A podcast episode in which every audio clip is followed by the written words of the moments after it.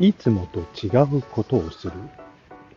いつもより早く公園を歩く。いつも会わない人に声をかけられる。いつも出会わないキノコに出会う。いつも見慣れてない木漏れ日の下。気持ちいい光を浴びる。たまにはいつもと違うことをするのもいいですね。